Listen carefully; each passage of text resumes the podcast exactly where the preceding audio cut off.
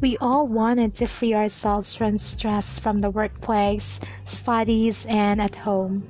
Hence, I do podcasts and call it the Little Big Words from Sasuka, mainly sharing tips and suggestions on how you could ease your stress in work, studies, and eventually achieve life freedom.